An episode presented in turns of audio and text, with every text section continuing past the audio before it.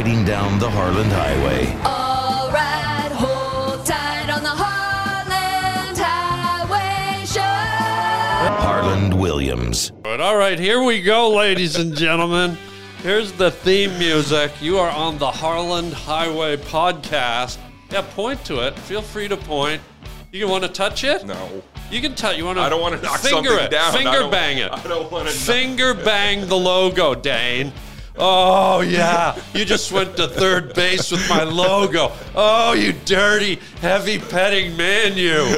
You just finger fucked the logo. Is that This the, is that a first? This looks. gr- I've never finger fucked a logo before, but did, this looks guy. great, man, and I'm very happy to be This here. wild? This is Isn't exciting wild? to be with you, Harland. It's exciting to be with you. We've got a lot of history, and we're going to get into it a little bit today. We should. But uh, before we start anything, and I know, I know you'll Is this a, an ad? Is this ad placement No, already? It could Before be. we start. It could be for you. Here's my very first question because I've always wondered, and I know I, I don't even know the answer, but you have a question that you don't know the answer to. We've known each other for millennials. I know. Millenniums? Aren't it's not a group A of long pe- time. people? I Aren't think that, I think that's what they call the next. Yeah, like we're not a part of that apparently. Well, then let's take what we know, Okay. what we are, and Yeah. ram it into a brick wall in a van. How Let's ram that? it into this. Let's ram it into a and then I'll, logo. I'll finger diddle it. you, you, God, you're almost like a priest. The way you did that, it was very priestly, bro. I will forgive you of your sins. I will this forgive regard. thee of thy logo. All right, stop doing I that. know, That's it's getting it's funky. Ooh, smell your fingers. Why did you paint it? Is No, it it's got logo taint. no. Mine smells like the moisturizer that I used before I Okay, came. in. okay. Wait, you have a question for me Yeah. that I'm. I'm. This is breaking Okay. news because I think that we know Yeah. each other very well. Go ahead. but ahead. this is something I don't know. What is a Dane Cook cologne like? Like, you know, all these celebrities make a scent. What's your scent? Like, if you could slap together ingredients, okay. what does this Dane Cook and what's the name of the fucking thing? Okay. First of all, it's called Splash. Oh, oh, little Daryl Hannah. It- I'm not done yet. It's Splash and Dash. it's the name of the set. And when you first put on, Yeah. it's got like it's got mint. There's a bit of a mint, and then it kind of almost like uh, it almost subsides into like a, a Cold Stone Creamery, Wow. uh, ty- cake batter with Oreo kind of mix. Wow. It would have to change as the day goes on because that's really what people think of me as. I'm a random individual, and so the scent would have to probably coincide with my. Dude, Jeffrey Dahmer would eat you in about a minute with that stink on you. Have you watched that, by the way? I started Can we to. not talk about that? We can. that was- ta- I just I tuned out. I man. can't, It was it was like it just it got boring because it's like why am I supporting this creep? It was real. Yeah, it was. It was unsettling to a point where you really couldn't uh, enjoy eating uh, your meal, which I probably should have done at the beginning of. Oh, you were eating while you're Yeah. watching Dahmer. Yeah, and I'm a meat eater, and so I had myself a little steak over there from Boa, and I found myself cutting into it at, at, at exactly the right wrong time. Just to get into the theme of the show, did you dress your steak up with in a little outfit and then undo it, and this like maybe it was like a, like a little human or something? I I would uh, no, it was it was nude when it hit the Oh, plate. it was nude. Okay, know if that's freshly the right shaved. Yeah. anyway, it's Splash and Dash. Look for it. It's going to be this this fall, which is we're in. It'll be out in about ten minutes at uh, Macy's Men's Store. Splash and Dash. Well, I'm going to tell you what's in mine, but I'll let you name it because I don't have a name for mine. I like that. But I think mine has a little, because I like to be dangerous. Mm-hmm. So mine is speaking of serious. I have a little hint of Charles Manson, Okay. maybe a, li- little hint. a little hint of uh, lasagna. And then maybe, have you ever sniffed a roller coaster seat at, at Dollywood? Like, have you ever put your nose I have down not. and I have not had that experience yet, but I think by proxy, I've, I kind of know the Yeah. the pungent Yeah, yeah. wafting that you're talking about when people are getting off the the ride. Is pungent a, a race of people, by the way, or is that no, just a word? No, that's uh, sounds like- pygmies. Pygmy. Okay. Well, that I'm gonna. Can I add that to it? Yeah. So Charles Manson lasagna. Yeah. The stink of a roller coaster seat at Dollywood. Okay. And pygmy reek. okay. And what's it called? Can you name it for me? Yeah, we're gonna think about that. Uh, we're gonna call that. Um, we're gonna call that. Um, ah, it's like I think I have the first part of it. Wait, it's called uh, fuck. It's called fuck. No. Okay. No, no. It's called. It's called. I like that name. because I have something around the Manson. It's called uh, like Fist fuck. Fist Jam McGillicuddy. Is what it's called. Fist Jim Yeah. McGillicuddy. Fist Jam McGillicuddy is the name of the scent. So it's got a little Scottish in it. a little Manson Wow. because you know his real last name was McGillicuddy. Manson was? McGillicuddy. No, dude, no, of course Holy not. fuck. First rule of improv, man. Whoa, dude! Wow. Manson McGillicuddy and his dad actually owned the the amusement park with the Dollywood. yeah. So and he was an oh. investor, early investor, Oh. Okay. and everybody knows that you'd get off the roller coaster and you would eat lasagna, at the la- at the place called the lasagna pop up stand and sniff the seeds. and sniff the seeds. What's the worst thing you've ever sniffed in your life? I don't even know why I'm asking, but it just pop. What's the worst stink you've ever walked in? When I first lived out in LA, a Yeah. buddy of mine let me crash on his futon on Gower, um, Gower and Vine, and Oh. and I asked him one time. I said, "How long have you been sleeping on this futon?" He's like, "For years." And I go, "Did you ever wash it?" And he goes, "Smell it and tell me." And I made the mistake of just like putting my face right on it and going, no, and I can't even describe. Like I think I traveled through time, went back, and just like tried to stop myself from doing that, but it just didn't work. when something stinks so bad it makes you time travel. Yeah. that's a stink, bro. Yeah, you want to go back and save yourself from smelling it in the first place? Wow. This sounds like a movie we should write. We should write. We should. I mean, can you Write the shit out of imagine one of your uncles at Thanksgiving dinner farts so bad that you time travel? Like it, it stinks so bad you go back and see a Stegosaurus in the Paleozoic era. What is it about uncles that they're always the ones that we pin all the grossest, creepiest, most fucked up shit on, right? It's Yeah. never your aunt in that story. It's never a cousin. Yeah. It's the uncle. And he's got he's got, he's got like you know there's always whatever the ailments are whatever the creepiness Yeah. we always refer even in stand up it's always like somebody's got a da, uncle And you know what? I'm an uncle, so let's knock that shit off. all right let's try let's change the stigma Are you an uncle though? I'm an uncle and I have We're nothing but love in my heart yeah, but and I don't fart at the fucking dinner table I don't know. Do you? Have you? I. I- what else do you got on the question list Can I tell you once I did a I did an indie movie Yeah. called Family Tree, and it was all about the family coming home for Thanksgiving. Okay.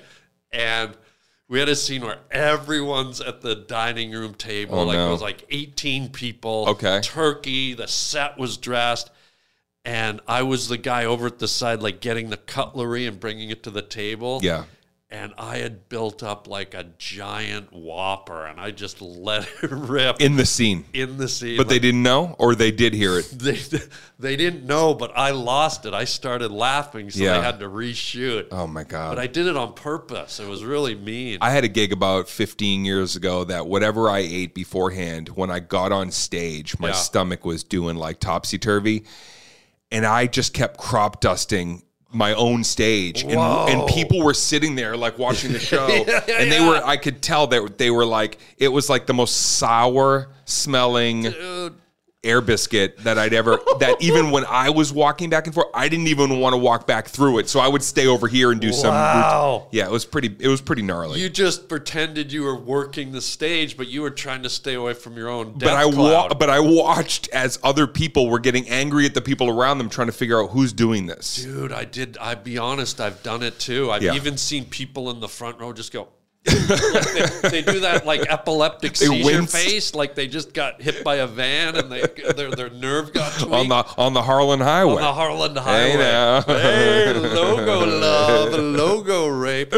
Um, so speaking of movies, dude, before we get too deep into this, let's tell everyone where we're going with this. yeah, we we um we have a long history not only in stand up, Right. Like we have a long history in stand up that predated movies, Right. But one of the highlights in my career, and I know yours because it was your first starring movie. Right. You you were the lead in a movie called Employee of the Month with Yep. Jessica Simpson, and then I And got Dax Shepard. Dax Shepard, and then I got cast in it, and Andy Dick, and we had the most fun on that movie. Um, can but I've always, you know I've never even asked you this. What was the process that that movie came to you? Because you were you were hot as all hell, and you were probably getting thrown different scripts. or were you, or was this the there was one? two movies I've been off, only two movies at that time. Yeah. and it was both Lionsgate, and they came to me and they said, "We we you know believe that you're building this fan base and that your fans would like to see you in films." Yeah. I was already knowing if I could do anything, I was like, I'd love to do an ensemble piece because I thought then it's not all on you if Yeah. it tanks, and it'd be fun, right? Yeah, yeah, because yeah. like you don't know how many you know step up to the plate moments you might get doing movies. Stand up Hell is yeah. different. Yeah. And so they handed me two scripts. And one was Employee of the Month that Greg Coolidge was going to direct. Yeah. And I read that and I was like, oh, this is like really charming. And with the right cast, I think it could be funnier. Yeah. Yeah. And the other one was called Beer Fest. Oh yeah, the guys who did uh, the cop, the what's that cop movie? The Lizard Brothers. Uh, yeah, they yeah. So they had they had offered me that. I don't remember the role. Yeah. And because I don't drink, and I- Yeah. that was never my forte. I know my stand-up fans kind of thought like, oh, I could sell that because Yeah. I talk about all that stuff. Yeah. But to me, the third active employee of the month, when it said the thing about the obstacle course and like the whole thing with like the final competition between my character and and, and Dax's Vince, Yeah. it reminded me like meatballs in those Yeah, yeah, movies that we grew up watching, like Right. meatballs or even like a cannonball run or stripes. It had a real kind of like just silliness to it Yeah. that I thought could be a blast. So I took that and Yeah. and then they started asking me who are the kinds of people that you would like to work with. Yeah. You were already pretty bona fide at that point. You'd had like big movies, your stand up was already you were I didn't think I would get that opportunity that Yeah. to work with you there, but I was so psyched when you jumped on board that because Yeah. by rights you were looking that you had your own shit going on Yeah. and then you're like this looks like it'd be a blast just to be able to participate this and like kick around some laughs and, and next thing you know when you said yes we were all in albuquerque shooting that over a couple of months it Yeah. was so cool man it was so fun Well, I got to tell you, a big part of it was because of you, because of our history doing stand up together. Doing stand-up, we, yeah. We, we we had spent so much time Yeah. in the stand up world. So when I got invited to the party to be in the movie, I was like, "Let's go!" yeah But the, the other the other script it was the the guys who uh, created Super Troopers. right That's the Lizard Brothers Yeah. did the the beer fest thing. that's right wow. hilarious guys and that script Yeah. was was great Yeah. but it just didn't feel like it didn't feel like me as Yeah. much as, you know it was like all right that's like animal house ish Yeah, yeah. and employee of the month there was like a charm about it that i remember thinking like you know what this is a great way if it works to ease into Yeah. doing film stuff so I think you made the right choice. I did too. Somebody the other day said to me, I was Andy Cohen. You know Andy Cohen? Yeah. He goes, uh, "How does it feel being in a bad movie, Employee of the Month?" And I was like, "I What? got." I go, "I got to tell you something, Andy." I said, "People talk about that movie to this day Yeah. the way we would talk about what we would consider a movie we love that might have been a bad, like Teen Wolf was probably a bad movie." Yeah. you know, or like One Crazy Summer was probably considered a bad movie, but these were the things that we watched and loved. There was Yeah, something, right, right. And so I told him, I go, like, I go, dude, like, think what you want, but that movie has legs. I go, trust me, I know the bad movies I'm in. Yeah. We don't know them. Yeah, no, nobody's a, talking about it. It's them. a good movie. It's it's a fun, good movie. Like again, I I can easily point to ones I don't like or that are stinkers. Yeah. But that that one, it's got a great story. It's charming. It's got lots of Yeah. funny bits in it. it it's I'm trying to get a sequel made. Oh, you are? I, I am because I That'd mean, Lion, great. Lionsgate owns it, and I pocketed, and I would not want to make a sequel to any other movie that I made. But Yeah. the thing about that one that seems obvious to me is if Dax and I, because Dax obviously in his own right, his career is great. He's got his Yeah, podcast, yeah, he works a lot, and you go, we could now be the the dads of the kids that are working down at that you know store. And right. train them for their employ. It's like we're like the coaches in their corner. That gives us the chance to come back and you know go at it again. And I, I think that there's a story in there that could be a lot of fun if they ever wanted to make it. But oh, it's Oh, yeah. Lionsgate's. Well, I remember at one point they were talking about making it into a TV series after we did the movie. And then that never happened. And then now there's this show on TV called um, Super Center. Or Oh, that's something. right. Yeah, yeah. There, there was like a version of It's exactly a big box. Yeah, yeah. Yeah, it's exactly what I never did. saw it, but I saw like a promo, and they were all in like blue. Yeah, it- and I thought, okay, that's kind of close to. Super close. Did that do? Did did it do well? It's been on for like Oh, I it's on. four or five years. It might I don't know if it's still on, but it, it's like it's current. it's, always recent. it's, it's always a nice thing when something that is is in real time popular. It tells you how busy you are. I remember in in, in the whole '90s being so busy that somebody once said, "Do you like Friends?" And I was like, "I've never, I've never seen it because Thursday nights was a good club night to be at the." At a comedy club, A comedy you know, club, or even yeah. Seinfeld. It was like I didn't see it till years later. Some reruns. Me too. Right, that era we were just Yeah. working.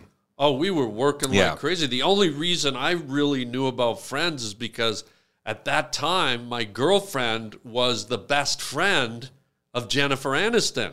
So I was going up and sleeping at Jennifer Aniston's house every night. True or false? Did Jennifer Aniston work at the Laugh Factory for a few weeks before that pilot got picked up? Because Masada says that she worked down there, or the rumor is she worked there for a I little bit. I don't bit. think so. The only time she said We're gonna say false. I'm going to say false. I eh. think the only time she was in there was maybe she came in to see me, or I think I brought her in once to help serve when when Jamie did the Thanksgiving Oh, that's right. Okay. And I brought, I think I brought her in to help serve. Okay, so maybe in some regard she worked at the Laugh Factory. Maybe that was it. just a few yeah, minutes. she did a charity two hours serving food to people. But um, but but she but that's yeah, it's the same thing. And then um, you mentioned like not drinking and doing drugs, and I had the same dilemma when I did Half Baked. I did this movie Half Baked about That's right. about dope smoking. Chappelle, Breuer. Breuer, all these, and and I was a guy who didn't participate in. I rarely drank, Right. rarely ever smoked weed,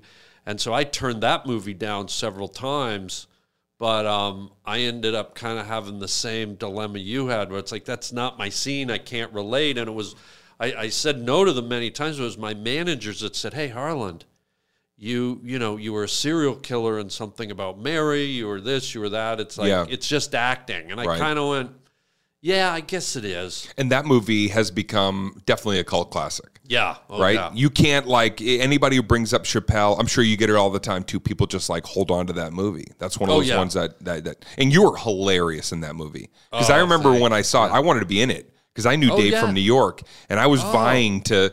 I I think I even wrote Dave like a whatever an e- email or maybe it was a letter. It was saying like, Yeah. "Hey, if there's anything I could do to help out, I just we've been working together in New York and I'm Yeah. a fan and I did read the script. I had Oh, a manager wow. at the time, and I remember being like, "Oh, this is going to be a lot of fun." And when I finally saw it, I was like, "You knocked it out of the park in there." Part of the reason I wanted to work with you too, employee, because I was like, I just know Harland's going to make scenes funnier. And I think that if you man. have we looked at, I've seen a few of the uh, outtakes over the years. There's Yeah. so much funny shit. Yeah. That you lose because you're telling story, but like, man, you were you were on fire that whole shoot. You killed it. we had a laugh, and, Yeah. and it's one of the few movies. I've only had two movies where I've lost it, where I couldn't act because I was laughing. Right.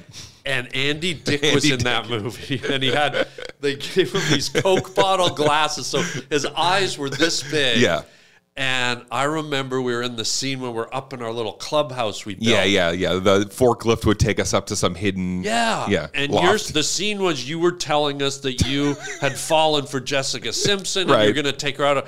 And we were sitting in there and, and we were all there. And Andy was to my left side. And the minute I just looked at him, dude, I broke out laughing. I, I remember they were getting mad because I couldn't do the fucking scene. And do you remember Andy got basically arrested in the last uh, week of filming? poor and so Andy Andy is just Andy's one of these guys. He's just wired to be a wild man. He's the he's funny as hell. But the Very way funny. the way Brett Favre or Tom Brady is wired to be an all-star quarterback, Andy was just he's wired to be a wild man. And so they were a little nervous about having him on the movie. Right. And I remember he told me this. He goes, he goes, hey, if you behave yourself the whole shoot, we'll have you on this movie. So for the first half, he was like an angel. Amazing. Went to his room at night, didn't drink, didn't Yeah. do anything. And then at right about the halfway mark, the wheels fell off, Yeah. and Andy was just a wild man. So what he did was he basically like ran through the store one day um, when we weren't filming. Oh, we were in a giant Costco, by the way. and he yeah. and he like uh and, and again I love Andy Yeah, but he too. like He's- assaulted somebody he he like he an- well he tr- I think he thought he was being funny by fake tackling people or whatever he was doing and Oh they, yeah, there were some scenes where he was behind me and he was pushing me. We were where we were running, and because I'm a big guy and I'm a hockey player, I could handle it. But in Yeah. my head, I'm like, this guy's well he pushed us like he pushed a stranger and he might have even like inappropriately touched it was something where they came to me the producer and said Oh, wow. "A- A- Andy Andy's in trouble Wow. and he's going to have to have a police officer Remember. for the remaining scenes. And here's my image of Andy, and this is hilarious, even though it was kind of sad. It would be a two shot of like, say, you and Andy, or Andy and somebody else, and people didn't know that right off the side of the camera frame was a cop, yeah, so it was something like it, the, cop had to be within 20 feet of him. even closer. Yeah. even they didn't want him in the store. Yeah, they were said he cannot be on the premises can't be on the there's a, an officer of the law within 20 feet. And what he would do Oh, no. it's from time to time, when the director would yell, "Cut!" Yeah. he would pretend to run away. Yeah. So the cop would be immediately like, and then after like the fifth or sixth time where the cop knew that he was just going to pretend, he really ran away. Ran away. Madness. Madness. I mean, he was I remember one time in between scenes, I was sitting there with you you were shooting. Yeah. But we were we all had to be there because it's one of those cool movies where we're, we're all kind of in the peripheral. Yeah, all in, people because are we're moving an around. ensemble. Right. So we all had to be in that Costco every day, and there'd be like hour blocks of like three four hours where some actors were just sitting. Right. and They're the other lighting something, and you don't even know if you're going to be in it. yeah, or you're doing a scene and I'm not, or whatever. And and I was sitting there with Dax and Andy, and Andy just kept pushing Dax's buttons, Right. Like, like, like I don't know why. And literally, Dax got up out of his chair, and I had to get up and stand Oh between them and go, guys. I literally had to stop Dax from probably opening a can of whoop ass. I And almost feel like was An- bizarre. Andy's life is like performance art, and I think that just like instigating is part of what he feels Yeah. like he wants and needs to do. But he's genuinely one of the funniest people that I've so worked with. funny. Yeah. Like it, it's he's one of those guys where it oozes out of him. Yeah. and and it's just he has a way of looking at you, or he just like looks at you with this side eye, Yes. or he looks like astonished. Yeah. you just it just flicks my switch. I was lucky to get him, lucky to get you. I mean, I thought that the cast that they built out was like, I thought it was awesome. I remember going to work on that first day and being like, "Oh wow, I'm surrounded by very funny people. I'll I'll come off better because you guys were great." It was great, and you were great. You, I mean, Thanks, I. I was watching you because this was your first thing. This Yeah. was like the, I've been there. I've I got to be the lead in a That's right. movie too, and it's a lot to carry. And Yeah. you came in every day, professional, prepared. Ready you were go. nice to everybody. Yeah, Like, yeah, yeah, yeah. You were you were great. Yeah, man, we had a good time. We had a blast. And uh, Let's see. I Maybe hope- we'll make that sequel, dude. we Yeah, might all be, be back. great. You never now in this Even world of streaming. Yeah, we gotta I don't know. I hope get so. We gotta gotta have Andy in there. It wouldn't be the same without Andy. We'll put him in a straight jacket. You know. We'll, He'll be on Zoom in a scene from somewhere. Else. Yeah, else. we'll get him in there. He works at corporate somewhere else. but you mentioned that you and and I remember this, and I I'll be honest, I was always impressed by this, and always admired you for this because especially in our industry, the trappings are tough. Like in our early years, most of our gigs were in bars that sold alcohol and you Right. always told me you're one of the few comedians and i think i really picked up on it because i do it a little bit but compared to other comedians uh, you never really drank or got into the drug thing and i, I don't even know if you've ever had a drink have I've you never had a drink I love ever. that. Never had a drink or a drug in my entire life. you've never had alcohol to your lips No. not even in in church taking communion like drinking the wine No, no. Maybe when I was little, I would I would probably think if my dad was drinking a Schlitz beer, did he ever like say, "Do you want to try Yeah. it?" But I don't remember. that's the best time to drink when you're under seven Right, when- yeah yeah you know but no, and just never, I, I, dude. It just never was something I. It just didn't feel like I wanted to participate. Tell in tell me the theory behind it because I I've always had a theory behind why I never did it, but there has to be a deeper theory behind why you didn't. Because let's face it, it alters your brain Yeah. chemistry. So so Yeah. what's the deeper? Well, I wanted some brain altering when I was a kid because I was so like um, nervous in my own skin, even in like Oh, junior really? junior high school. That you know when you're supposed to like be starting to feel like you're coming through that awkwardness. I felt like I was just getting into the awkwardness. Yeah. And my best friend in junior high school. Um, Al Del Bene, you know Al. Al did comedy for a lot of years in Oh, LA. Al, yeah. He lives over in Australia now. He was like before school the kid who would like go behind a stop and shop and just like get drunk even before school. And I'd hang with him. I was old his was this? We were like 13 or 14. Wow. And he was already at that point being like, even drunk, being like, you don't need this. You don't need to do what I. He wasn't saying you should drink with me. He was saying, don't, you don't have to do, I drink because I'm so anxious and scared and Yeah. he was almost like weirdly being therapeutic as he was like drinking He was sort of protecting you. It sounded like he was. He Oh, was. That's, that's and it gave me permission to go. My best friend says I don't need to do this until I'm comfortable to do it. Yeah. And then by the time I hit high school, I was like, oh yeah, you know what? I think part of it too is I grew up watching my dad drink and feeling like, you know, anytime that that beverage gets involved, it seems to throw potential out of whack. Yeah, So yeah. I didn't think I'd never drink. I just thought like for a little while, let me see what I can do Yeah. sans alcohol.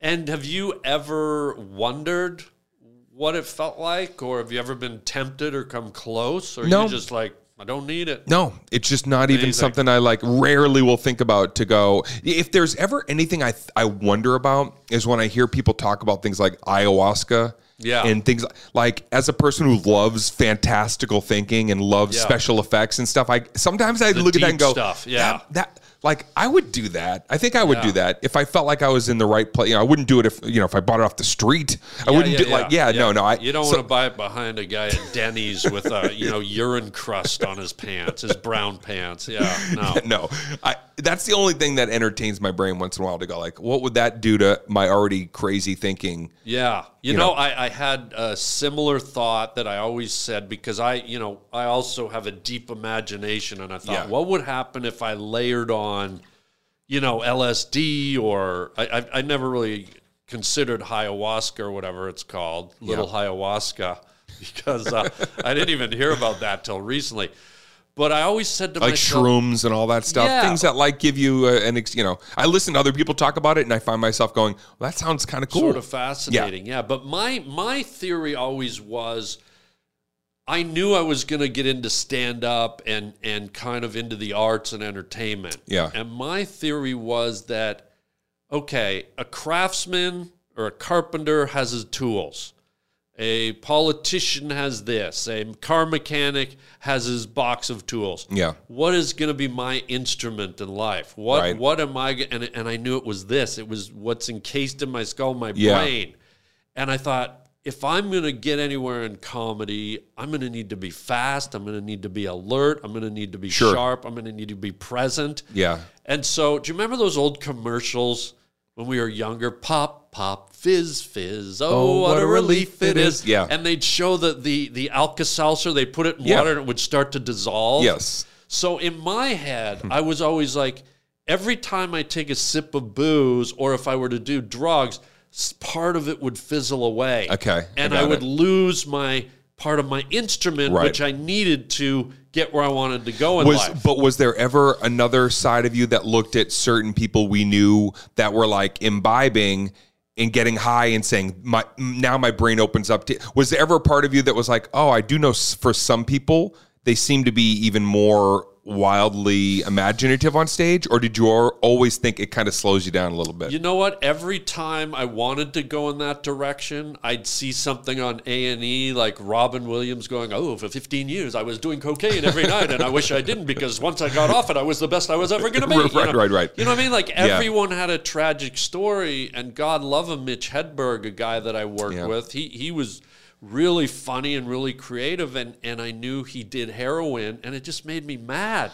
Right. I, I was like, I, I just wanted to grab him and go, dude, you've got a gift. You've got, and I know that that you know people can't help what what they do or Yeah. what kind of trappings. I'm not, I'm not, you know, freaking out on the guy, but it, just, I, I was like, God, don't do that. right You know. yeah looking at that is like seeing it as restricting your your imagination and ability to look beyond it um, Yeah. Yeah. I worked with Mitch when I was in the San Francisco uh, comedy contest, and I made it to the finals with Mitch and Doug Stanhope and myself. And I will tell you, like, I watched Mitch over the course of maybe like it was a long competition. I think we were in it for like six weeks or eight weeks, and because I got to watch him week to week. It was at uh, 97, 98. He was still kind of putting the character together. He was still kind of Yeah, piecing yeah. things. And it was really fascinating to watch what I think was a small era of him, like, really honing in Yeah. on what made him so prolific and interesting. Yeah. It was it was cool. It was one of the first times I remember watching like real artistry from a comic, you know? Yeah. The comics I came up with were like you know, guys, guys out of Boston, and a lot of the humor was just like, you know, you know, fucking, if you don't like it, you can get the fuck out. Of like it was just real tough and Yeah, real like yeah, yeah. pirates. Yeah. And then here was this guy who was like really methodically thinking of things in such a unique way that I feel uh, fortunate to have seen him do some some gigs. Yeah, yeah, I worked with him, and uh, it was uh, it was it was really fun to watch how his mind like put stuff together. Yeah. You know, I, I appreciate that kind of comedy, like Steven Wright and guys like that, Yeah. because what they do is they set up a familiar premise that we all know. And like you know, I don't know. One of his jokes is, uh, "I like to eat rice. If you like to eat uh, ten thousand or something or whatever." I'm, Yeah, I'm yeah, not yeah. saying, but he would set up like a, a, a common thing and then take you on a direction Yeah. where you didn't see it going, and I, I really appreciated that. and it was only Steven Wright. I think that I could kind of like see a, a like a lineage because Steven Wright, growing up in Boston, I remember seeing Steven Wright one time say on stage, um, uh, "It's a small world, but I wouldn't want to paint it." And it was one of those things that, like, I can't, to this day, if I hear the word "world" or I see a globe, I think of that. You know, just those little things that they could insert. You know, Yeah. you can't see a banana without thinking of Mitch's frozen banana. You know, I can't do it. It's Yeah, yeah, yeah. but there's certain things that they just like boom Yeah. forever. That'll be a piece of his. branded on your Yeah, yeah, yeah. brain. Yep. Um, but your journey, Like you with Quaker Oats, I can't look at Quaker Oats Without- and I can't look at I can't look at it. There's a couple of products that once in a while when you're on one of your dude your tangents like sometimes you go into these places. I'm like. Was that rehearsed? Was that? But like, there's a couple of products that once in a while you know are like go-to funny words, and I think Quaker Oats. Quaker Oats, really? I think you said Quaker Oats one time. Probably, I can't look at Quaker Oats and not be like that Harland man. Oh, you God. fucking I thought you meant I looked like the guy on the logo, the old like the old creep, the No. poltergeist guy. no, not at all. Okay, okay. No, you said it one night where you you in one of your like uh you're like a uh, what is that like when a rapper does like you know uh, uh, off the top like a, a, a flow or whatever like that's what you get into sometimes and I think you've gone with a Quaker Oats. Oh, Yeah. What and I'm like, haven't I gone with? uh, yeah, Black Tower heroin into Quaker Oats, Yeah. into Jiminy Cricket, and I like, just- dude, you you man, you're you got a wild imagination, my I just let it roll, man. do. You let it rip like those farts back on stage that I used to do. Crop dusting. Get out of here. I, I met a stewardess once or a, a flight attendant who told me she does that. She says she crop oh, dusts. She goes, she walks up and down the aisle No. and just fumigates the oh, passengers. yeah, that's the worst And that's where that's where first class and economy ends. Like a fart doesn't care what class you are. That's are. right. It will assault your lungs and nostrils, no matter who you are. Let's have some Quaker Oats. Oh God, I'll Let's go get do the it. wig and the hat. uh, but I want to talk too about your your journey at the beginning when you came to town. yeah. LA 98, 97, 98. Yeah, because you know I've I've stood back and I've watched your success. I saw where it all started, and then I've also seen you know people who have taken shots at you, which I don't like and I don't appreciate. So Yeah. I, I want to do a little bit of an exorcism here today, and I want to. I want to tell everybody that Dane fucking earned everything he got in this industry, and if you don't believe me. I was with you Yeah. every fucking night. All We- those gigs. We were at the Laugh Factory. yeah. So I was there first. Yeah. And watching me piece together my first album, Harmful Well, you're seeing in real time Yeah. starting to come together. But I was there before you were there, and I came to this town just That's as right. hungry as you. And so I, the owner of the Laugh Factory, Jamie Masada, who I love, he let me go up at that club every single night, and I was there every night. Yeah. A warrior, dedicated, going up and up and Yeah. up and working and work. And then another buddy of ours came along, Bob Marley. Bob Marley, who's Yeah. from Maine. yeah. And People he- go Bob Marley, white kid from Maine, yeah, Bob Marley. He's, he's a white comedian from from Yeah, Maine, and he went up, and now and now me and him are like we're just so dedicated, and we're just hammering it. And then about two years later, you show up, right. and I remember it. You you because I knew all the comics that came through there, Yeah. And they put you on at midnight. Jamie didn't know you yet, so he put you on That's at midnight, right. and you gave me like six minutes six to minutes do my thing. and he did that to all the kind of newbies but Yeah. you were the guy that after about half a year three quarters of a year goes you know what i'm going to push this guy to the 20 minute spots on the late show. Right. It wasn't the midnight show, but it was like the 10:30 That's show. right. So now you were doing those, and you were getting a little better and better. You were doing kind of stuff, and I'll be honest, I was watching. Okay, that, the guy's got a, a good good energy. There's something Yeah. there, but I wasn't blown away. And you were you were up there doing the Kool Aid jug smashing through. Oh yeah, a lot of Kool-Aid. big bombastic stuff Yeah. and not so much about written material or stories at that time. Regardless, it, it it was just it was like I could see you were there, but I, I wasn't like blown away. And Right. then and then you got moved to like the the early regular shows where kind of the primo guys would go. And I remember Dane. One day I walked in, and this was after years of watching you every freaking night. Right. One day I walked in and I just went, oh. And then the next night I went, oh. And I saw you make your flip Right. from Dane the guy looking for it, Dane the guy working it Yeah. relentlessly. And I'm gonna I want to stress that because fucking Dane worked his ass off everybody and and I'm I'm sick and tired of people like taking shots at you.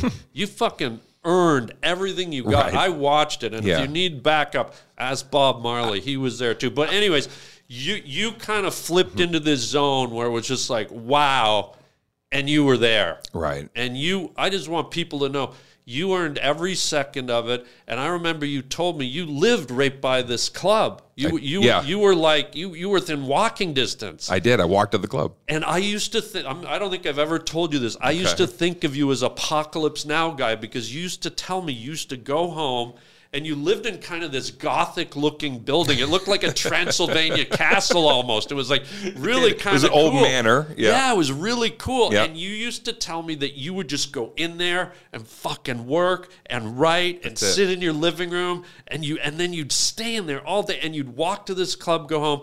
And Dane, you you worked for everything you got and you kicked ass. Yeah, so, man. Thank you. Yeah, I appreciate it. It Yeah, was it was true. It was really seeing that it was like you you come to LA and you have kind of a few moments where people check you out and that first moment didn't seem to impress anybody. And so I knew my avenue wasn't going to be like come along kid, we're going to take you for the ride. Yeah. There was no golden horseshoe moment for me. It was like I'm gonna have to figure out how to cultivate and build a uh, an, an act and an audience on my own. Yeah. And I really did that from that spot, man. Those those Yeah. gigs, those nights. I looked at the animosity years later as well. First of all, I never liked seeing comics go after other comics because only we know the sacrifice of being a stand up comedian. That's right. Even It's your listeners, It's a lot. It's you give up so much and what you need what you're really fulfilling inside of yourself for a number of reasons. I never understood why there was any hostility because there's room for every comic. There's no one comic that goes like all right now the door's closed for other Yeah. there's everybody can have a moment as long as you work hard enough to get yourself to that place. So i never i never i never got it I'll tell you what it was. Okay. It was it was jealousy. It A little was of that. and- not a little. It was pure out and out jealousy because you you came in and as you said, you were just another guy in the mix. But I'm gonna say it again. You worked your fucking ass off True. to get to that guy you needed to be to kick Right. it to the next level. And not everyone, like you said, sacrifices and gives up so much. Right. It's only the true warriors that Right. want it. And you That's true. you wanted I'll- it and you went and got it. Uh, and I will say that I appreciate what you're saying, and I also understood it took me a long time that some of the people that weren't willing to work hard enough were the ones that were probably saying some of the things that were the most, uh, you know, toxic against you know me. Maybe, Is but there were also guys that were that were um, you know well established that were doing it, and I recognized it immediately Yeah. as just jealousy because you didn't just like step up. You, as you know, you exploded. You're one of those Right. rare comedians that had an explosive moment, and there's no shame in it. There's there's no like bowing down to it. You you you went you wanted it. You We- went for it and you took it and you got it. And We- that's beautiful. We had a lot of um, nights though at that club where, as I was trying to figure it out, you guys were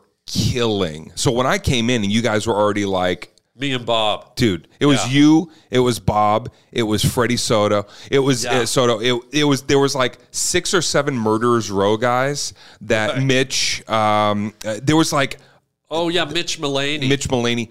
Like God rest him. Great guy. crushing, crushing. Yeah, yeah. And I'd come from ready. I went from um, Boston, where all the guys that didn't make it in Hollywood in the Robin Williams era all came back to Boston, but they were crushing because they were that good, but they Oh, didn't yeah. they didn't make it in LA.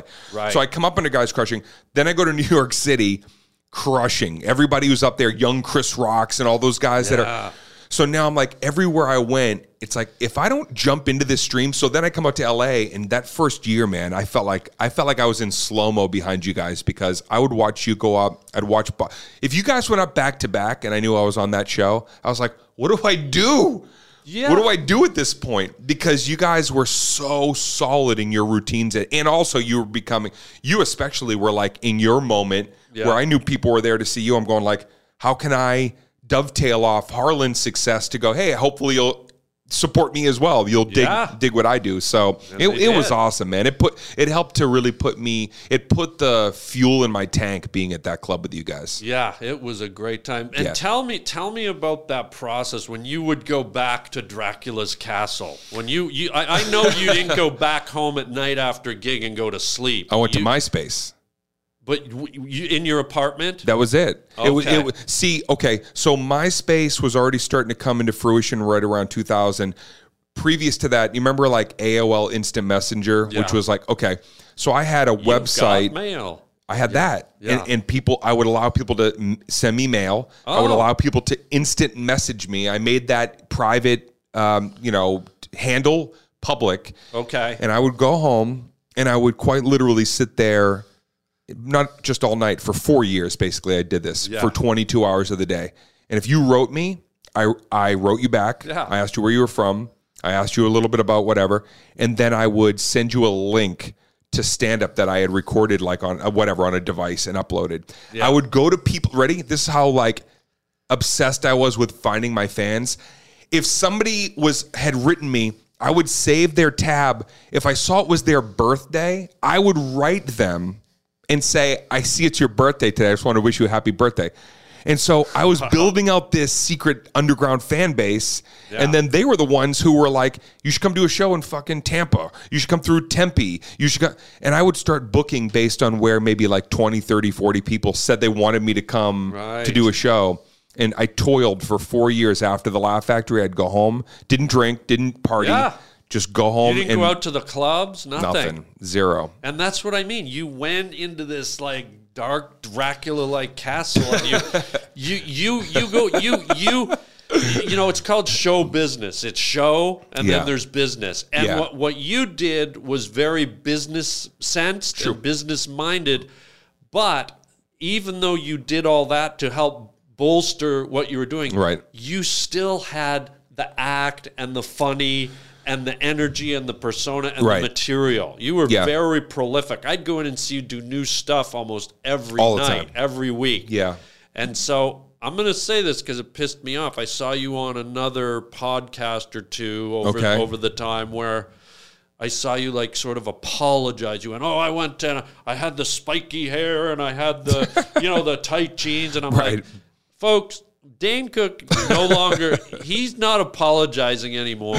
He earned where he fucking is. He earned everything he did. No more fucking apologies. That's it. And that, because I'm following your lead on Yeah, this. I love it. Thank you, buddy. Dude, I love you, no, bud. nobody you, has man. the right to, to make you apologize or do anything like that.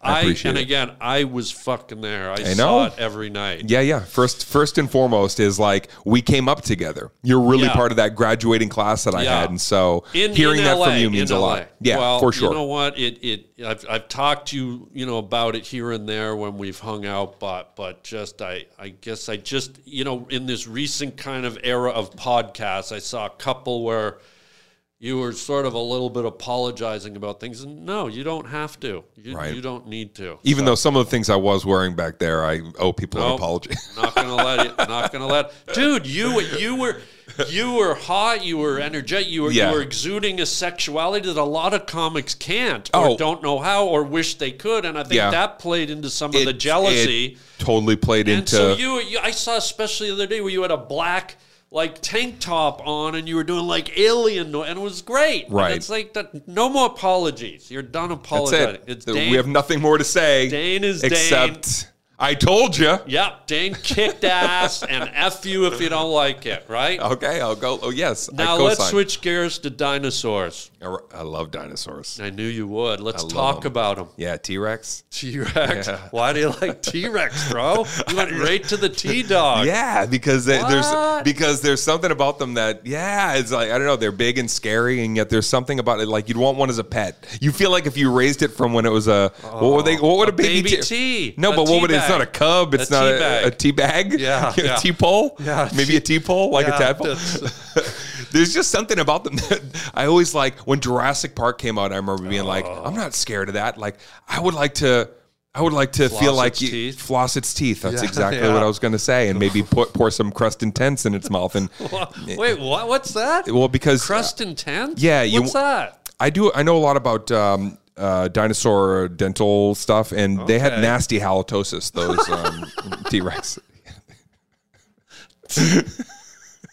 Can you imagine? Yeah, they had nasty T-Rex uh, dental gingivitis? Dentalosaurus titoris is what it was. Imagine being a brontosaurus, one of those giant things, and you get eaten by a fucker with gum disease. Like it's it's already just humiliating enough that you get eaten by. What's a your favorite thunder dinosaur? lizard. What's yours? I don't know. You know, you know some random one that I've never heard of. I think I like. You remember those things? I think they were called Stegosaurus With or the- no Allosaurus, and they they they, they were the, they looked like like a, a tank. But then on the end they had a, a tail and there was a big ball, Like a end, mace. like a rock or I know something. that. Yeah. that seems that seemed pretty fucking cool. Yeah, I mean, if I, I had all these action figures when I was a kid of all these things. Like if I had one of those today, I would open a construction business and just like knock down old buildings with that tail, you know? I need everybody cleared out from 5 a.m. to 8. Yeah. I'm going to Bring bring, in bring the in my dinosaur. Allosaurus.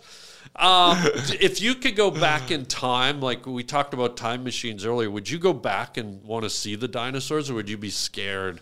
If I only had one opportunity to time machine for like a day and then I was no longer allowed oh, access to Oh, okay. said time machine, Yeah. then I'd probably, if I could pick any era, I've always wanted to see like the Rat Pack live, like Vegas. Really? Frank and Dean and Jerry. To me, I don't know why I always go to that. But What? if I had a second day, I'd go see some dinosaurs.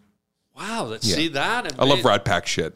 Really? Yeah, man, they were singing and dancing But- and making fun of each other and busting balls. They had women broads, they used to call them. Broads. They were just drinking and partying, and they were in Vegas. Tell me that wasn't one of the. And I knew Jerry. I was very close with Jerry Lewis. Jerry Lewis. I got a lot of. I got some stories. Hello. But tell me that that era, like seeing them, knowing what they became, especially that'd be fun. So you'd take seeing the Rat Pack over possibly going back and watching the crucifixion of Christ? I don't need to be there Or- for that. Yeah. Really? I feel like that would not be like if I know me, I'd be I'd be behind everybody, and then I go, I know how this story ends. Let me find some food. I'm getting a little bit. let me find some of that lasagna Wait. that that the Manson family started near the. Are you telling me Dollywood. at the, at the crucifixion they had snack carts? They did. They did. Yeah, they had they had falafels over there, and they had some Pizza here, get your hot dog. pizza. Get your hot dog before the crown of thorns goes on. Get your hot dog. um, I saw Sinatra live. you did. Well, that does that piss you off? No. No, I told you I knew Jerry, so I was really close with Jerry, and I've seen some uh, never before seen footage knowing Mr. Lewis. Oh God. What was what was uh, Frank like? I have a good Jerry Lewis story that you'd probably love, but but Sinatra was. I went to um, I went to Vegas like way back in the '80s. I went down there with Norm Macdonald and Oh my goodness. and a bunch of other Canadian comedians For stand up? We just went to go to Vegas. We'd never been, so a bunch of us, like 15 of Mm. us, got on a plane. And we all went, and Norm just disappeared. Every time I'd walk past the the uh, poker table, Norm would just be sitting there. He looked like he was in a coma, like playing poker. He Okay. was, he was a poker fanatic. I didn't even know how to play poker, so And do you remember the hotel this was at? Because Yeah. a lot of them were famed and now are not there. But yeah, it was the it, believe it or not, right across from Caesar's Palace Yeah. on the strip was a Holiday Inn. This was in the '80s, and the guy who booked it all was a cheap Wow. So we were in the Holiday Inn. It Okay. was, it was sort of nice, but it was a Holiday Inn. on Okay, the strip. on the strip. It's Wow. gone now. Now I think it's called the Imperial Palace, or and where was Frank? Do you remember the hotel he so Frank was at the Riviera. Ah, So we man. go to the Riviera, and one of the comedians that, that I was with was this guy named Eric Tunney. He's since passed, but he was great. He was he was very like starkingly handsome, and he slicked his hair back. He looked like Chris Isaak, you know that singer. Yeah, yeah.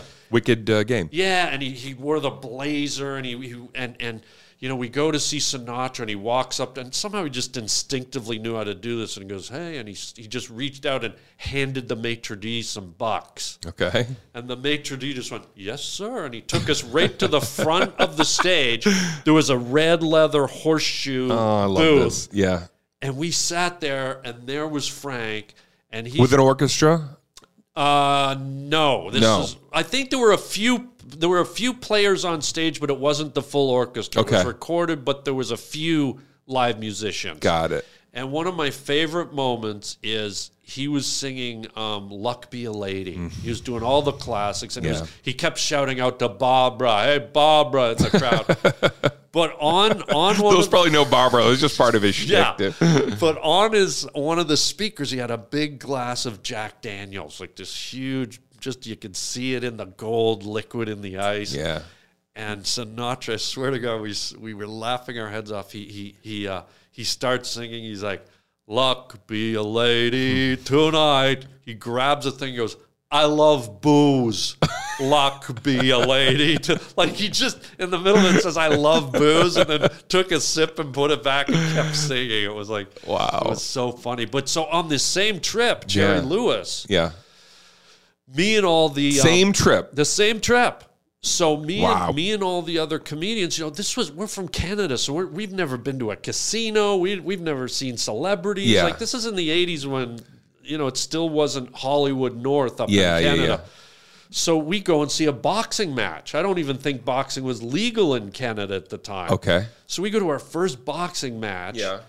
and it's packed. It's in one of these giant casinos, and and um, and all of a sudden the announcer goes, I think it was the the Let's Get Ready to Rumble guy or something Right. like that, and he goes. He goes, ladies and gentlemen, in the crowd tonight. This was between fights. Yeah. In the crowd tonight, one of the funniest men in the whole world, Jerry Lewis. And he points, and Jerry Lewis is like, you know, 60 feet away from Oh. me and the guys. Yeah. And I grew up on this guy. Of course. He was my Jim Carrey when I was a kid. Mine too. Yes. And so I'm like, holy smokes, Jerry Lewis. And all the other guys like kind of look at me like seagulls, you know? and I go, oh my God, should I go say hi to him? Like I was, first time I'd really bumped up to a celebrity. Yeah. And this is Jerry Lewis. Jerry Why- yes. Lewis. And we're, we're comedians. He's one of the kings of the comedy world. Yeah. And so so they all go. So it kind of surprised me. They go, oh yeah, go say hi to him. And they're like they almost did it in unison, like eight or nine of them. Like, yeah, go, Yeah, yeah, go, go, go, go. And I go in my head, I was going, well, why aren't these guys as excited as I am? Why aren't they going? But I was like, I don't care, I'm going. So I go, okay, and I, I run over, and Jerry's sitting there with a gorgeous woman, and he's got a security guard, a uniformed security guard. And I walk up to the security guy and I go, Sir, may I say hello to Mr. Lewis? Yeah. And, and the guy goes, um, Yes, go ahead. And so, and, and so I step in a little bit toward Jerry, and, and he looks up, and I go, Hello, Mr. Lewis. Uh, I'm a, I just wanted to say I'm a huge fan. And I reached out, and he reached up. He goes, Thank you very much. He shakes my hand. I'm like, wow, this is great. And then that moment ended, and I was so starstruck. I just was staring at him, and I go, So, how you doing? and he looked away, and he didn't even. He just goes, "Take a seat." he just he didn't even look at me. Just goes, take a seat. And I was standing there like, like the kid from the Christmas story movies, you know. And I'm just like, my eyes were almost running like fried eggs. And I was like, did he just fucking tell me to take a seat? In my head, like it's like two worlds collided. Right. Like my childhood hero, and then he just basically told me to fuck Oh. up. I go back to the seat and they go, How was it? And I go, He told me to take a seat. And they all burst out laughing and they go, Don't you know he's known as the biggest asshole in the entertainment industry? I went, You pricks. And so so that But he shook me. your hand. He shook my oh hand, my so God. I got ha- so he set me up just to fucking sting me. But that kind of followed me around in my comedy career with the Canadian guys for, for about a decade. Right. The running joke was take a seat when they'd see oh. me.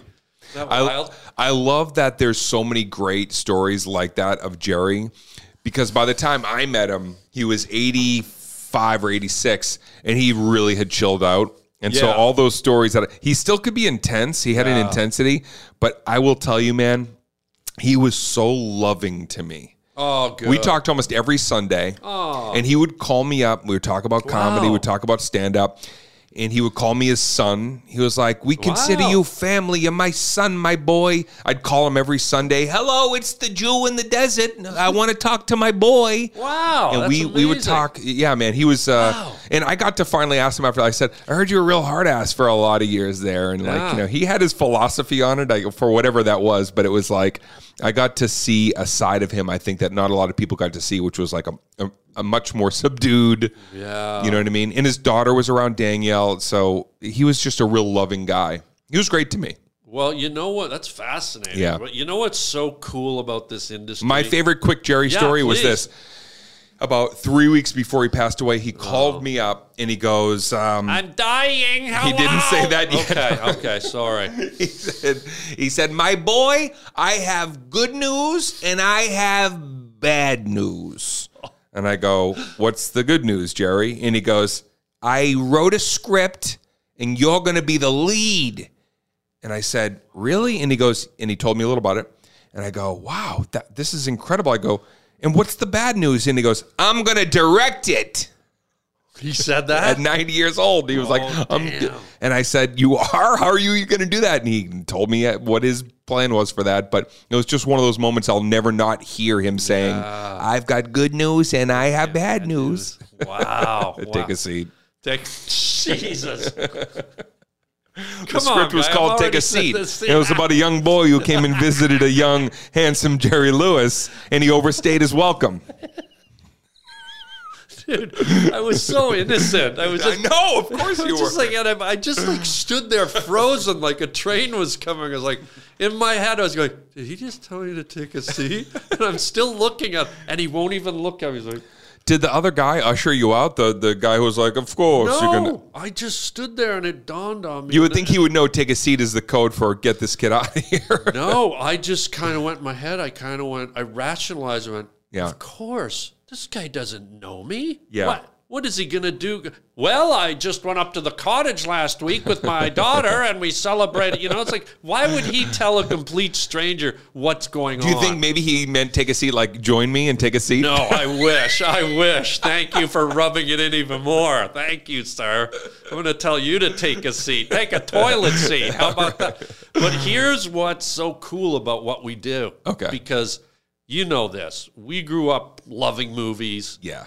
You know, we grew up loving the genre. We grew up probably. I'm. I don't want to put words in your mouth, but I'm assuming you're like, "Fuck, I want to be on the silver screen one day." Oh man, or more than anything, just uh, Saturday Night Live, SCTV, sketch, yeah, stand up, loved and it. just to maybe rub shoulders with some of these iconic people. yeah, So I get, you know, this was when I did the thing with Jerry. I was into stand up probably a year and a half, Okay. maybe two years. yeah, So I was new. I hadn't moved to the states yet. I was just starting to become a headliner. Yeah. Me and Norm Macdonald, we were kind of on the same trajectory up in Canada.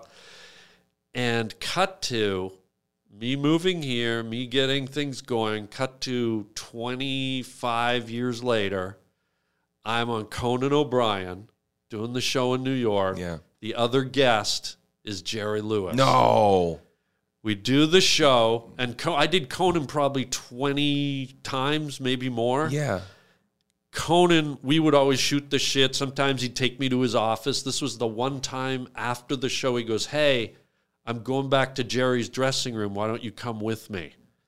So now Wow. I go back to Jerry's dressing room. Me and him and Conan are standing there. Hmm. Conan's talking to him, and I'm standing there almost trembling, just dying to go. Take a seat, Take a seat. to Jerry Lewis.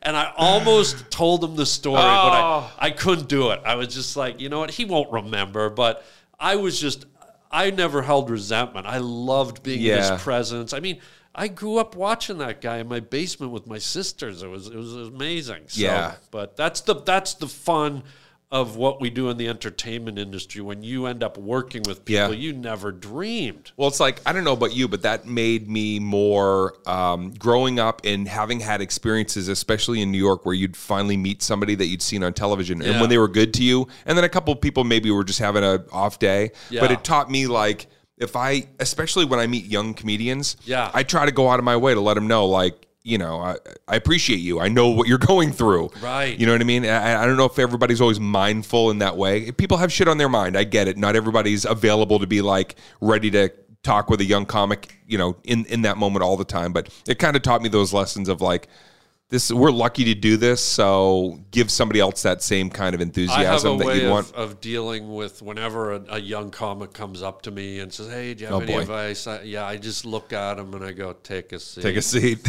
You knew where I was going with that. I, I did. You, knew I you were way ahead of it I seen that a thousand miles away. Did you see it in my eyes, or could you just feel it? Even in your body language, you were getting ready to get Yeah, into take a seat mode. Um, well, dude, this was so good. So the final thing we do on this show, Okay. which I, I think you'll enjoy, we do a little a little feature called "Words from a Wooden Shoe." I love this. And what we do, there's they're inside this authentic Dutch clog. Yep. And I know you love Dutch Size clogs. 14. Yeah. Your favorite. All right. There's words in here, Yeah. random words, and you're gonna reach in, take one, and if it, it sparks a story or a memory, This is um, great. yeah, and that's how we'll close the show out. Okay. How'd you choose the words? I just randomly just plucked, made a few up. and do you do one too? What do we do? No, just you. I, if you want me to do one, I will. But Yeah, you, you, I would like that as well. I've never Yeah. been done, but you do it first, and then. I will. Okay, cool. You go. You go first. All What's right. your word? Is it the same word on everyone? Why do I feel no, like this is like a it's for I real. don't It's for real. uh, What's your word? unexplainable? Okay. Unexplainable Interesting. is a word that would describe standing backstage at Saturday Night Live. Behind the door that we've all looked at, and you wait for the person to walk through. When Don Pardo back in the day would introduce somebody, it's Saturday Night Live, and I was there waiting for the Don Pardo to say my name. He was still there at the time, and I can hear the band through the door. It's the it's the beveled glass, and I'm kind of looking through, and it's dark. And I try to explain it, but it's almost unexplainable. Of that moment where you there's one producer, she's got her hand on your shoulder, and she's going like this, like 20 seconds. Whoa. she's listening, and somebody's feeding her. 10 seconds, take a breath. You're gonna be great. 10 seconds, and you hear Don Pardo go, Ladies and gentlemen. And she goes, Go, go, go. Dane Cook. In the moment, I got goosebumps. The moment the door opens, it's, I still have not figured out a way. I've written a book, and I still, in this chapter, can't explain what happened to me in the eight steps walking toward the mark. Really? And how I didn't know it was going to impact me. I didn't know how deeply emotional I would be, even though I had to perform Yeah. it was almost like I could have gotten sick. I was so present in that moment. I dreamt about it, man. Seventh grade, I would watch Saturday Night Live and wonder what's behind that door. And I think I thought, what, what's behind that door for my whole life until I was behind that door. And then it all hit me. Wow. That's Unexplainable. Amazing. I did a pretty good job explaining it, but there's still a lot that happened in those eight to 10 steps when I see myself walk out and I'm like, nobody will ever know what was happening in my mind in that moment. So are you saying that you sort of like blanked out and went into a dream state or was it vivid or clear were, were you like aware of every single step or were you like kind of where am it was I? as What's if happening? I it was as if I always knew and I had always known I was there and I'd already been there and I was just re-experiencing something. I don't know if it's because I dreamt it so much and saw it so much. Wow. But the whole walk was slow motion where G.E. Smith and the band is over here and the keyboard and looking at that mark getting closer. And I used to watch the show as a kid. I could see the little mark. Be like, I guess that's where they got to stop right on that mark. Amazing. And Lorne Michaels standing in the over and I see him where he's standing in this in the hallway and it's all kind of slow motion and you realize I'm on live television and there's a little kid just like me probably Oh. watching this and wondering what wow where did he come from behind that door See, I was behind the door Well, that goes back to what I said earlier about you having the drive and the will and the wherewithal to go and get it, and and you deserved that moment. Mm. Thanks, bud. And everything else. what about you man come on we got to do it by the way, folks, this has never been done. It's I love al- this. It's always just the we, you and. I are in the never been done before business that's what we've always said It's in our prayer circles Unexplainable, right here in our prayer circles. Don't tell them about those. God, you want Corey Feldman to come through the door? God. All right, I'm reaching in. What is my word? What's it say? laughing fit Laughing fit. what does that make you think of Oh my God. Laughing fit. There's probably so many. maybe the Okay, I've got one. Oh my god. I when I was in college, there was a guy that owed me money, and I we talked about this earlier. I I was not a guy who did drinking or drugs. Right. So in from from the time I was 18 to the time I was probably 30, I probably smoked weed 7 times. okay But there was this guy in college who owed me some money. And he didn't have the money. And he says, Hey, man, how about I give you a joint instead? And I was like, I don't want to join, But I was like, Okay. Because I knew, I knew I was never going to see the money. So I Okay. said, At least I'll get something. right So my buddy at college, Bob, who was a real, we had just the same sense of humor yeah he uh, he came over to my ap- apartment in college. I rented an apartment with three other guys, and uh, where is this This was in Oakville, Canada. We went to animation college uh, right. called Sheridan College, and so we went to my townhouse. And we were just bored, and I said, "Hey, this guy gave me this thing, and he had smoked a lot. He goes, let's spark it up." And I was like, "Ah, he, my buddy's hilarious." So we sparked it up, and and of course it started to hit and i just started laughing right but it, it wasn't uncontrollable it was just like i'm laughing and then there was a cartoon way back in the 70s called the wizard of oz. Okay. And it was a cartoon with the scarecrow the tin man everything. Yeah. And the munchkins instead of having like dwarfs like little people they were these little animations of teardrop shapes and triangle shapes. Okay. And there was they had all kinds of them, but instead of speaking words, they just talked like this. They're like, you know, they, they yeah it's like, gibberish Yeah, like Snoopy. Remember Snoopy? Now he's like, yeah ah, ah, ah, yeah the- or the teacher yeah yeah, yeah. So it was this weird. So we were sitting there, and I'm laughing, and my buddy sees a newspaper. This is the day when you and I'm laying on the couch, and he picks up the newspaper and just casually opens it and starts reading out loud. And he starts reading like the Munchkins. Yeah. And I found this because I was high. I was I was dying laughing Yeah. so hard that I couldn't breathe. Right. It put you into that next place of like, Like I was scared. laughing. Yeah. I, I ran to the stairs. I said, "You're trying to murder me. You're." Try-. I accused him of murder. I ran upstairs. It took me about four minutes to just get my breathing back. yeah. I came back downstairs, like water running down my eyes. I laid down on the couch. He's still sitting there, and I said, "Okay, read some more." like I just I loved it because how often do you laugh that hard? Right. And I repeated that about four times, and that was probably I almost I, I, I almost died. Was that a person that supported you in your stand up when you first started doing stand up comedy, Bob? Oh yeah, Bob. Bob. Bob's everything. He, Yeah. he, me, and him. Our our sensibility, our sense of humor. Okay. We we just supported each other. We we did it. everything together. That's so, cool, man. and I support you, and you support me. Absolutely. And, uh, My racquetball buddy. yeah, me and Dane play racquetball all the time. And- really good. Oh, thank you, buddy. Well, you're, you're getting better every single time we I play. have to. Yeah, If I want to yeah. play with you, I got to. we got it, but it's a riot. But um, uh, before we go, Yeah. let's talk about your special and talk about uh, it's a you shot it up at your house. And can can I say something about it before?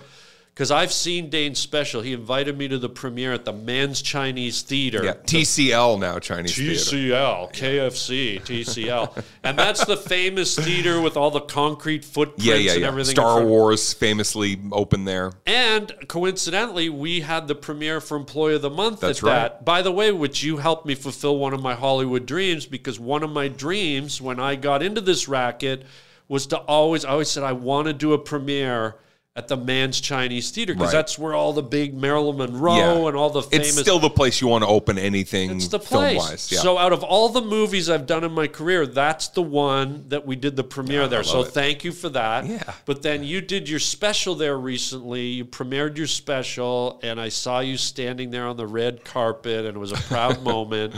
And we watched your special in there, and I, I told you, I said, hey, Dane, here's my honest opinion. Love it. Because I, I didn't want to BS you because that you don't gain anything from I that. was so happy when you said that. So I said, hey, you shot it at your house, which is an unusual forum for a stand up special, but you're talking to a guy who shot one of his specials out in the desert with no audience. So I watched it and I was sitting there and for about the first four or five minutes. I was like, oh, I don't know if I'm connecting to this. The the house setting feels a little foreign to me. I, I like I, I didn't hate it, but I was like I was like I don't know if I'm Yeah. drawn in yet. You didn't ease into that. You Right. were like unsure. But in, in after watching it all, I'm glad because what happened is at about the four or five minute mark, your first bit, if I can, I won't say what Stalker it is. bit. Yeah, I know. Stalker but, story. But it refers to a, a really funny, weird event that happened at your house Right. where we're watching you perform. Right. And so what it did, it became very personalized, and your story drew me in. But not only that, your comfort level at your house, and then on top of that, the material and the writing. This is about a 12 minute bit. Yeah. And I just sat back and went, that is not easy to do. And you just drew me into your special. And, and it was really neat because it wasn't like, boom, I'm here. At first, I was trepidatious, and then I got Yeah. drawn in, and I loved being there. It was almost hard to edit the beginning because part of me wanted to get right into something fast. Yeah. But in the edit, it fe- and I tried that. But in the edit, I felt like the original beginning I had, which is what I used, Yeah. was like, oh, this feels like I'm easing people into it and Yeah. settling in because it is unusual to, to do a show like this it, for a number of reasons.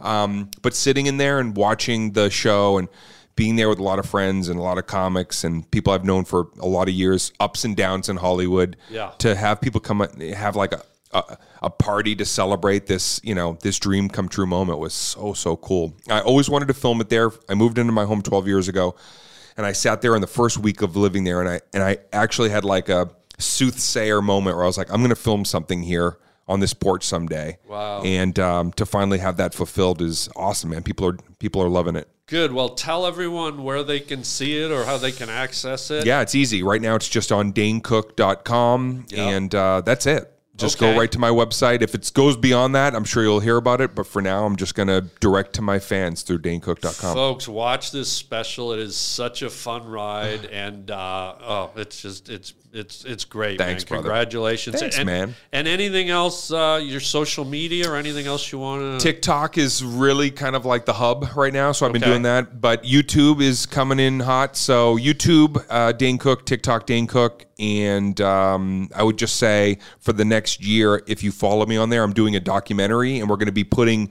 pieces of it behind the scenes of what we're actually shooting the doc for. So it's almost like a rolling uh, hype machine that we're creating leading up to next fall, a documentary I'm releasing. Oh, wow. Yeah. So if you follow me, you get to see like fragments of what it is that I'm putting Oh, together. Figure cool. out the puzzle with me. Little cock teaser.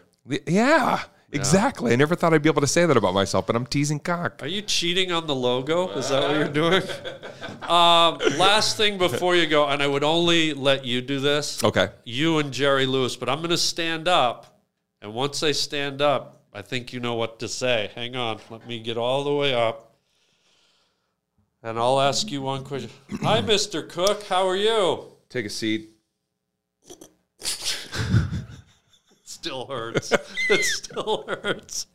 Ladies and gentlemen, Dane Cook on the Harland Highway. Thanks for being here. And until next time, look for the unexplainable and chicken chow mein, baby. Take. I seat. love you, buddy. Thanks. Love you, buddy. Thank you.